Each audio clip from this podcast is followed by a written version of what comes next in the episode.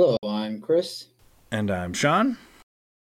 And this is Monsters and Mythos, a podcast where we take a look at the monsters and races of Dungeons and Dragons and compare them to their folklore and mythological counterparts. Today, we're going to be doing kind of a broad topic as we just examined some creatures of the undead.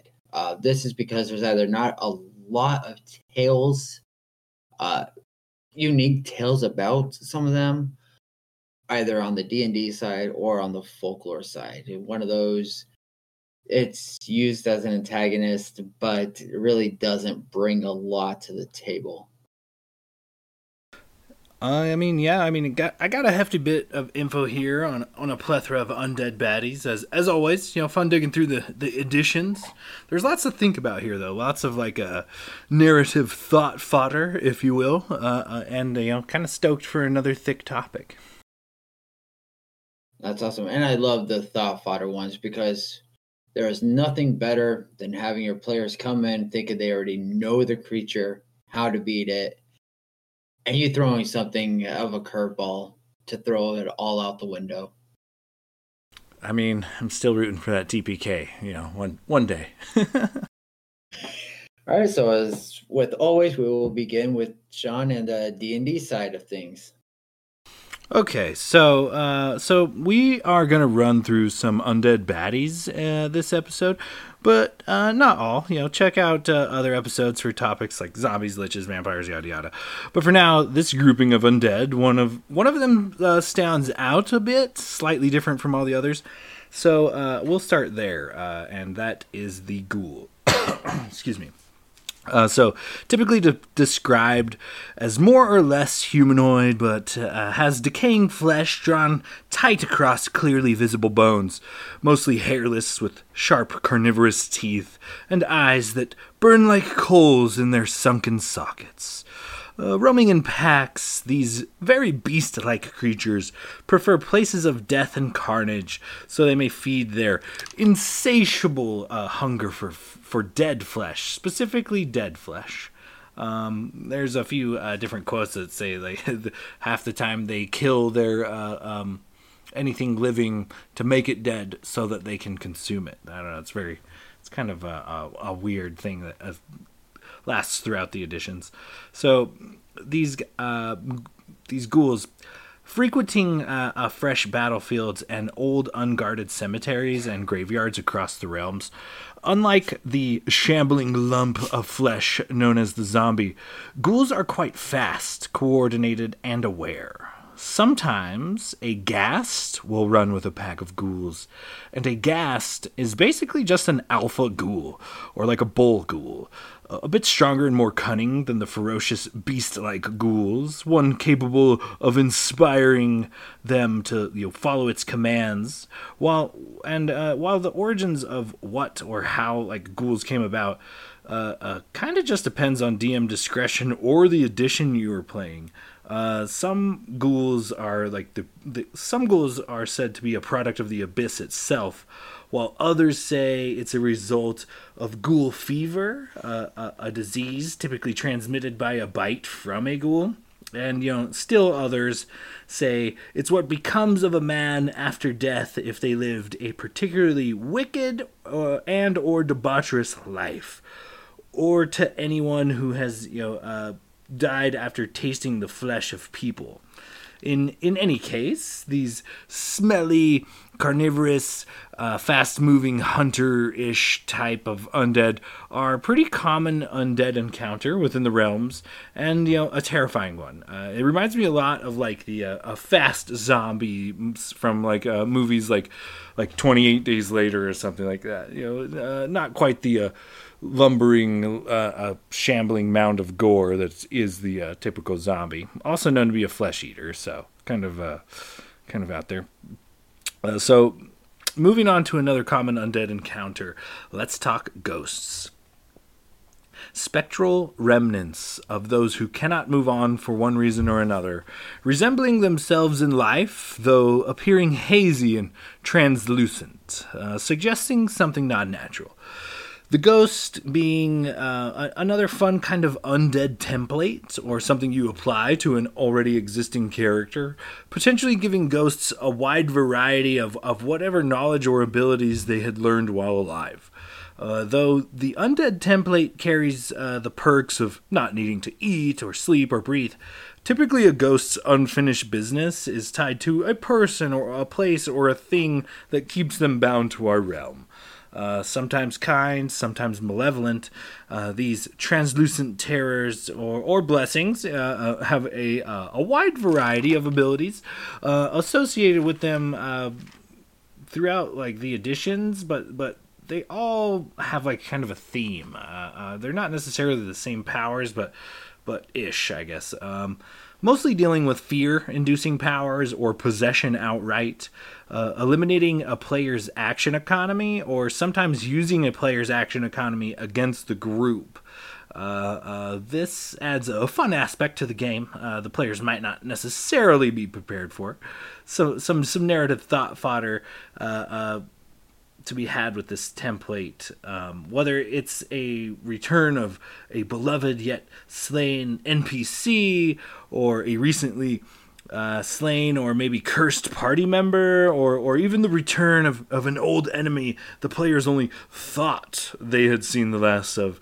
This template is you know, a particularly fun one to kind of play with. Um, so moving on to the uh, another undead in the d&d realms. This one like uh, a few others we will talk about today is very ghost-like often even mistaken for the classic ghost. This of, clo- of course being a specter.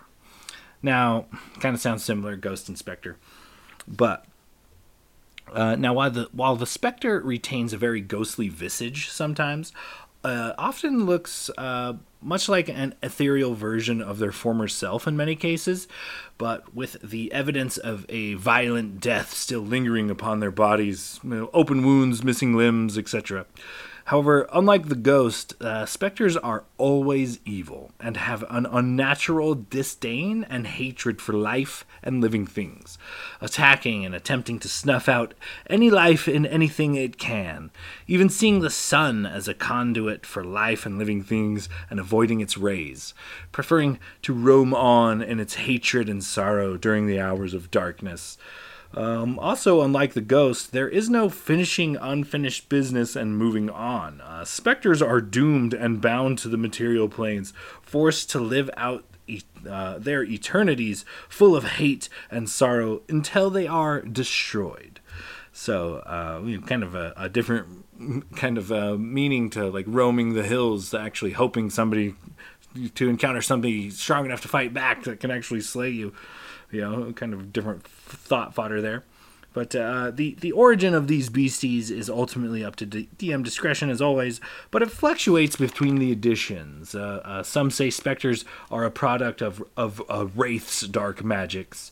Others claim that those slain by a specter are doomed to become one as well and still others believe a specter to be the product of a ghost whose unfinished business, for whatever reason, is no longer attainable, no longer finishable.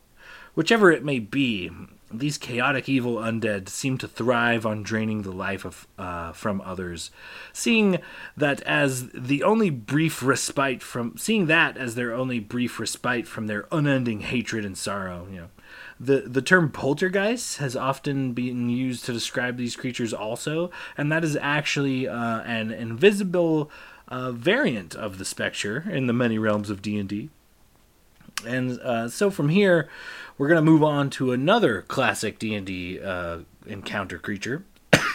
Excuse me. One who is often mistaken for a ghost or a specter, the banshee a fearsome, chaotic, undead force to be reckoned with for sure. The spiritual remains of an elven woman, specifically, I thought that was weird. The uh, so the spiritual remains of an elven woman cursed to become a banshee by living a life in which they use their beauty, knowledge, and long lifespan to corrupt, manipulate, and control others. These wispy haired and wispy rag covered spirits vaguely recall and resemble their once mortal form, unable to travel more than five miles from wherever they have died, unable to accept uh, fault or responsibility for the often vain and cruel life they lived that resulted in the Banshee's curse. Uh, a life they relive with perfect recall, uh, unfortunately for them. A banshee coming across its own reflection will fly into a blind rage as the uh, vanity that inspired the curse lingers on even after death. And uh, holding true to legend, the banshee's mournful wail is capable of reducing anyone, no matter how hale or hardy nor brave, into a fleeing coward, if not dropped dead on the spot. This joyless, vain, decaying mind and body type of undead has been many an adventuring party's last encounter for sure. So, moving on down this undead list here, we come upon another creature that is often uh, mistaken for a ghost or a specter the uh, will o wisp. Uh, okay. So, uh, this creature seems to be uh, nothing but a faintly glowing sphere of light. Able to change their appearance to be lantern like from afar, these glowing orbs dwell in and around marshes, swamps, uh, old battlefields, anywhere that there may be lingering fears or, or sorrows. Will o wisps are evil creatures that feed upon emotions, powerful emotions associated with panic, horror, and death, delighting in leading. Uh, excuse me. Delighting in leading unwary mortals into peril, then absorbing the resulting emanations. Uh, will o wisps often give lost travelers that last bit of hope for help, uh, you know, kind of uh, seeming kind and leading the way before winking out of existence entirely, leaving people stranded in quicksand pits, monster layers, or other dangerous situations. Will o wisps, uh, turns out, are sentient agents of evil, actually, occasionally making deals with other denizens of the uh, haunted bogs and graveyards that they call home. It is not uncommon for them to aid hags, trolls, cultists, or even dragons. So, uh, rumored to be the souls of evil beings that perished in anguish and misery while wandering forsaken, haunted, or otherwise magical lands. It is also rumored that should someone evil uh, find that the will o wisps have lured them to some dismal fate in order to feed upon their misery, uh, that they too may lose all hope and rise as a will o wisp themselves. These malevolent wispy balls of light love drinking in the agony of the of a last breath, uh, savoring the sensation of a light snuffed out in someone's eyes, and and are truly an undead to be feared amongst the realm.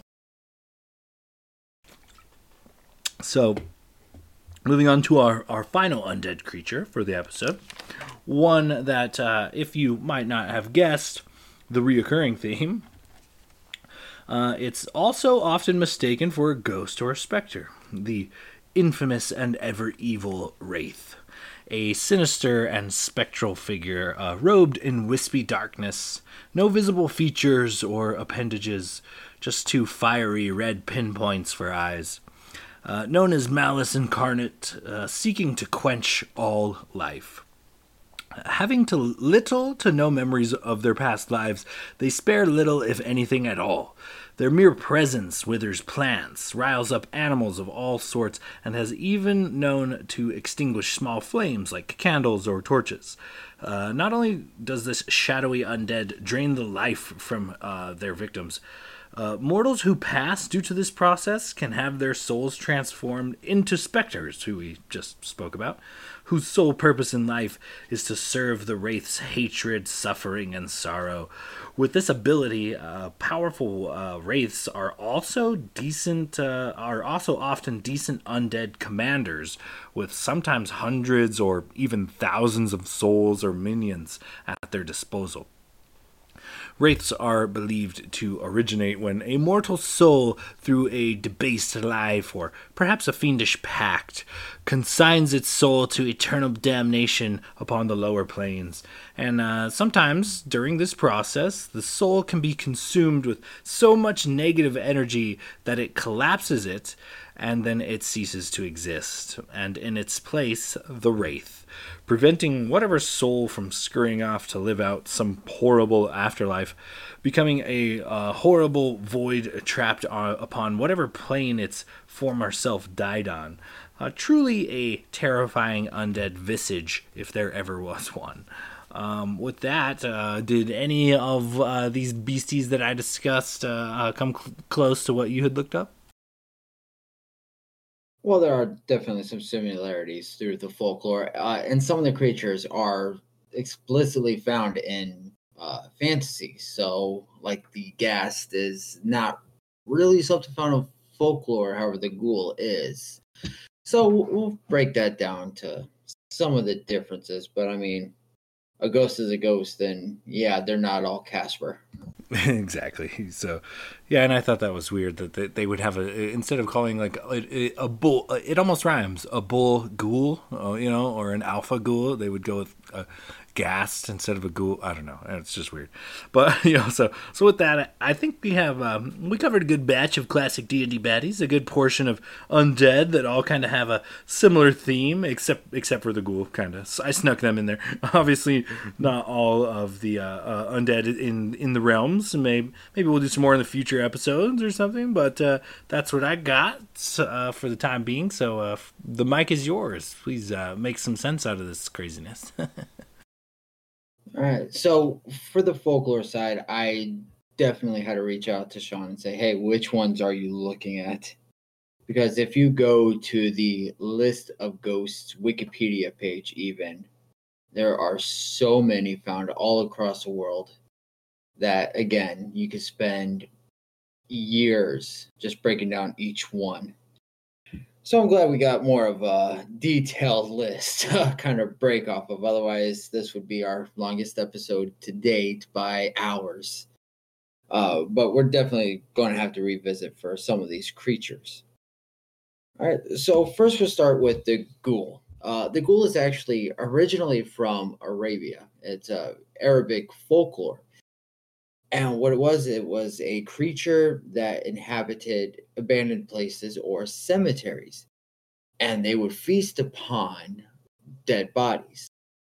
It's sort of why when you say something is ghoulish, it's very macabre, it's very dark and uh, not quite demonic, but definitely going to give you that sinister feel because you don't discuss cannibalism in any form without it being somehow depraved.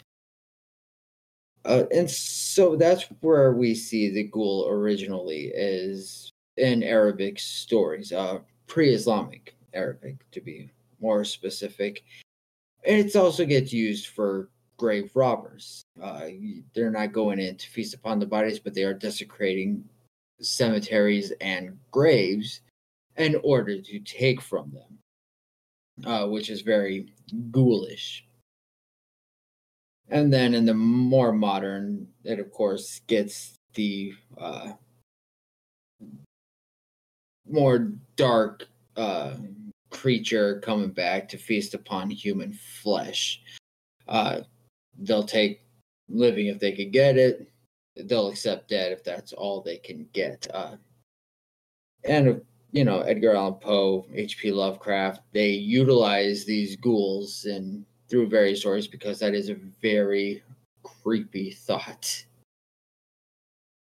Now, when we look at ghosts, uh, ghosts have different ideas of as to what they are. Are they is there a part of you that would be the spirit that once you die, uh, either ascends to heaven, descends to hell, gets left in limbo, gets left on earth, uh, is it a emotional thing? You died such a violent death that all this emotion that you experienced then somehow came out. So while you may not have been a violent person in life, if you died a very violent death, I mean, you'd be pissed off in that moment that perhaps that pissed off energy stayed behind and that's what's causing violent tendencies.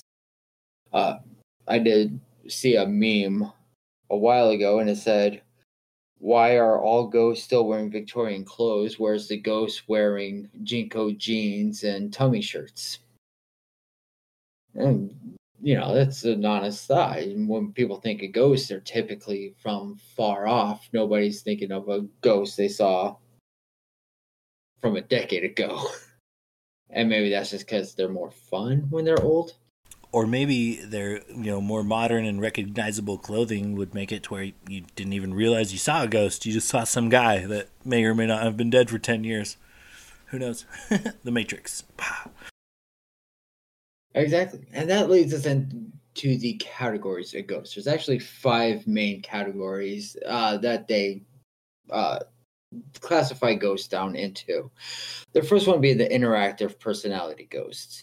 These are the ones that you will see looking just like they did in life, maybe a little bit more hazy.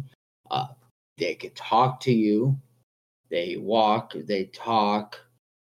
And so when somebody says, oh, I saw what looked like a Civil War soldier and they saluted me before walking through this wall. That's the type of ghost they're talking about. Uh, the next one is the funnel ghosts. And these are the ones that usually when you take a picture, you get that weird image inside of it. Uh, can't always see it uh, as a human form, but it's just this is a glare that's not supposed to be there, or it leaves you feeling unsettled, or you feel that cold spot. Um, that will typically be the funnel ghost, not as incorporeal as the interactive personality, but still very noticeable. Uh, then you have the orb. Those are probably the most commonly photographed and as I've said in previous episodes, I'm very much a skeptic. I believe it's usually dust particles that you don't see with your eye that the light is reflecting off of back into the lens. Your a camera's not an eye. Works differently. It's going to capture different images. So when somebody takes a picture and they see these orbs, they say, "Oh my gosh, those are ghosts because they're orbs." And it's well, usually no, it's a lot more mundane than that, but Thus, we have our third category. You then have the mist, fog, or wisp ghosts. Those are the ones where if you see on video or you take a picture or maybe even sometimes in real time, something move across and it looks like a shadow or a fog or just some weird missing thing that goes across you know, that's going to be that one. And then the last, most violent and scariest, and one you mentioned, is the poltergeist. Uh, that's a German word, which just means noisy ghost. However, this is the one that is slamming your cabinets, pushing stuff off the counters, hitting you, pinching you, throwing stuff across the room. So the poltergeist is going to be your usually your most malevolent and most likely to chase you out of a house uh, type of ghost. From there, we can move down to the banshee, which is Celtic and not always evil. Back in the day, you had uh, women who made a career out of doing what's called keening, or they were the women who sobbed at a funeral. Uh, they would cry. They wear the all black, and some did it as a job. If you wanted to get these professional actors to just go ham with how sad they are you died, you could pay them off, and they would come to your funeral procession and just, oh my god, he was the greatest person ever. I can't believe they're gone one story has it that you could actually pay them in alcohol. And so, because they would accept such a sinful form of payment to do this act, uh, it was decided that well, since you want to do it in life for so cheaply, you could do it in death too, and thus they became banshees. And they didn't so much attack a person as just notified of an impending death in the family. Uh, if you, it was said if you heard a banshee's cry, someone in your family was going to die, whether it be you, a parent, grandparent, a sibling, just somebody in that family. And even more specifically, especially in Ireland, some families that were more noble families, uh, those that began with the O, so, you know, O'Flannery and O'Mulligan, or the Mick Mac uh, prefix of the last name, they had their own family banshees. Uh, women who may have loved their family so much that they wanted to give this warning before somebody died a violent death or a death at all. Uh, my family coming from Ireland, I looked it up and, you know, apparently Kirkpatrick's weren't worthy enough of their own banshee, so I don't have to. If I hear a woman scream, I know it's more than likely a real woman screaming. That being said, some banshees did end up being malevolent. They do have hatred and they actually get enjoyment off causing this torture. And so they would find a person and with their wails and cries drive them to suicide. So you have a couple different ways you could take a banshee, either a family warning system or is somebody trying to get you to off yourself. I, I think uh, I would go with the family warning system if I had a choice. I don't know. I don't know about being driven crazy by spirit wails to kill myself. That sounds awful. oh yeah, no. I. That's why I was hoping. It's like okay, I, I, I know it's a few generations ago, but you know I did have family come over from Ireland, and I was told this was the last name. Is it good enough for that? Please, no. Damn.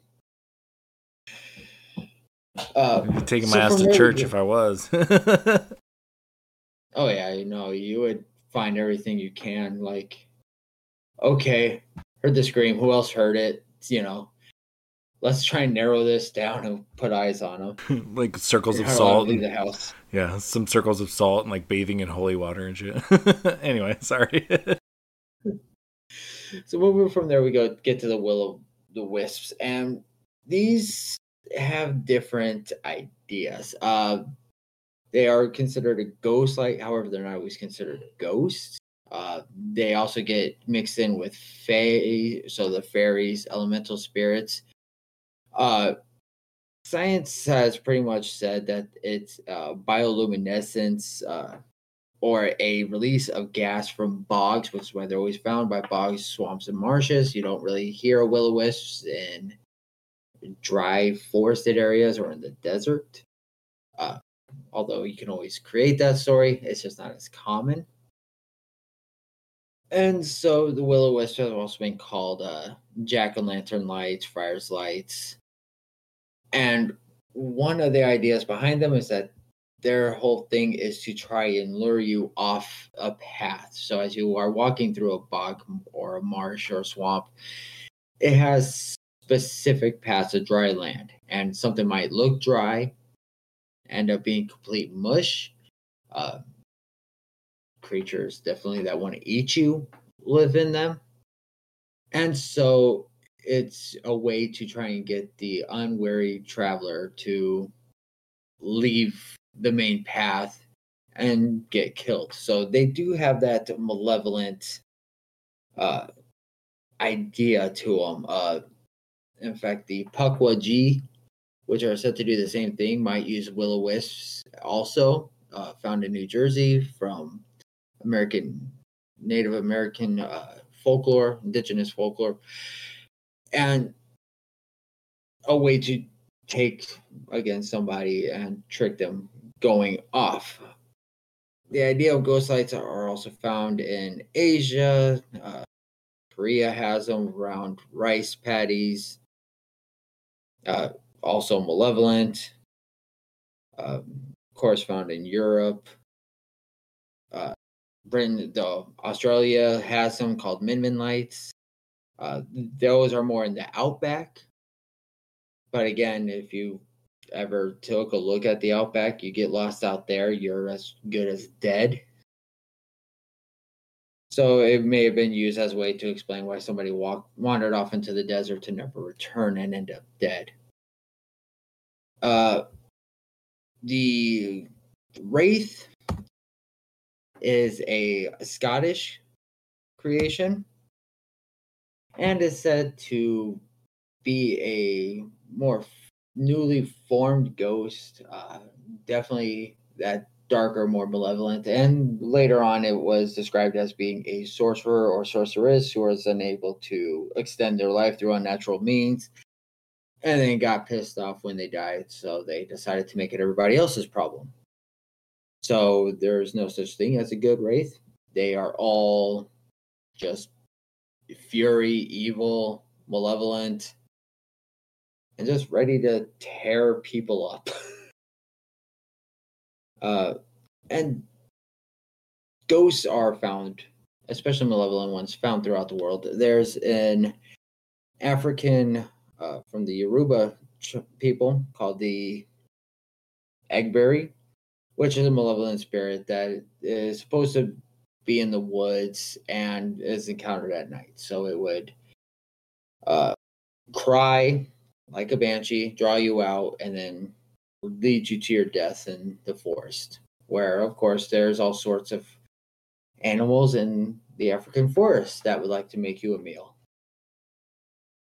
And I don't know if you touched about it. I thought I wrote down all the creatures, but the skeleton.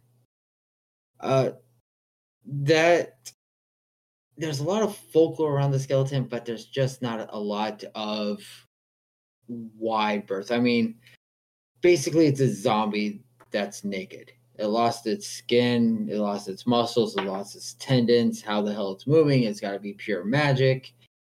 So it's either a body, uh, you know, a skeleton controlled by a ghost or some other magical means. So you'll find a lot of stories that involves a skeleton, but you're not really going to get into unique uh, stories. It's just going to be the we need something scary, so let's throw a skeleton at them. But everybody knows if you want to uh, stop a skeleton, just get a couple of hound dogs. They'll eat him up in minutes. Yeah, it's like you know uh, the the skeleton in D and D. You know, uh, they are often like animated dead, just like zombies. You know, obedient servants, just like zombies. You know, essentially, you know, a, a skeleton is just a fl- a, a, a fleshless zombie. so you, you're pretty much right on the money there. Uh, though there, you know, there's always different variants. You know, there could be a humanoid skeleton, or maybe you know, to point back to the last episode, maybe it's a minotaur skeleton. But you know, so yeah, there are different variants, but they all kind of go by like the rules of undeaddom, you know, which is basically uh, uh, things like that need to be you know animated or so don't don't have the best uh, attention span or uh, uh, motivation or will or drive, you know. no, exactly. And in looking at the list of ghosts, uh, seeing if any jumped out, one jumped out at me and it's from the uh, Javanese mythology. Uh, Javanese being a, I believe it's a people from. Uh, where is that? It's a Asian, South Asian, like Laotian, maybe or something. Oh, I grabbed it. Uh, Indonesia and Malaysia. That's what it was. I'm like, I know it's one of those areas. Anyhow, it's called the Wewe Gombel. Gombel. G O M B E L. And the reason I wanted to touch on this is because its description. So it is supposed to be a vengeful ghost. So in Semarang, there was this married couple and they had been married for years when they found out that the wife was barren. She could not produce children. And again, this is also old mythology where anytime a woman cannot get pregnant, it's blamed on the woman, never the man shooting blanks. So when the husband found out that his wife could never give him a child, he stopped being in love with her and instead had an affair with another woman. Probably she trying to produce a child. She found out, got pissed off, and killed him. And I say good for her. Well, the townspeople found out and they chased her out of town, where she then committed suicide. She then came back as a vengeful ghost, and because the cause of her death ultimately led back to children, she kidnaps children and kills them. She'll drink their blood and all that fun stuff. But that's not why what attracted me. The way she is presented is a woman with long hanging breasts. And this picture I've seen of her, she literally is wrapping her boobs around her arms. wait, wait, like yeah. outstretched arms? In other words, she could put her arm all the way down and still pinch her nipple. With them wrapping around once. Wow, with them wrapped around once? Oh man, that's some yes, that's some long titty problems. and so it's just that image that they're like, okay, we're going to create this. We're going to have this spirit, a way to describe children dying from probably SIDS or some other disease such as that, or disappearing through to the woods because Indonesia is still it can be dangerous in the uh, jungled regions but they decided that she just for a woman who never had children to have the saggiest tits you ever saw. that you could just tell they're going for like, let's just make her seem the worst possible. You know what? She's just she's tripping over her boobs. The the whole joke ever made about grandmas and having to tuck their breasts into their socks is the image they put on this woman. it's a, it's uh, one hell of an image, I guess. I mean, it was up for grabs. All right, so that's the general folklore for these undead creatures. So, how can you play uh, the monsters while utilizing the folklore? I think the biggest one uh, one is going to be the banshee you don't have to use them as villains. They could be warnings. You know, if you're about to, if you have players who don't understand DM speak for, don't do that. It's stupid. Um, you're going to die. Have a banshee show up. like, hey, this banshee is warning you that if you go through this, you know, I could get a TPK or one of you is dying from this encounter. Don't do it. Uh, you can also use it as a plot hook. You know, some NPC comes up, they have a banshee in their family that warns them of an impending death, and they want them to figure out who's supposed to die and how. Or again, go into just straight malevolent. Uh, there's a banshee trying to get somebody to off himself. Otherwise, I would say uh, changing the ghost up to the five various forms. Uh, you can even have it a progressing thing, perhaps little uh, orbs that get seen by a character at a low level. Then, as they level up, it starts to take more of a shape until it becomes a poltergeist or a few poltergeists to really uh, cause chaos. Other than that, I don't think there's a necessarily a lot of different ways you can play it from the way that it's originally put.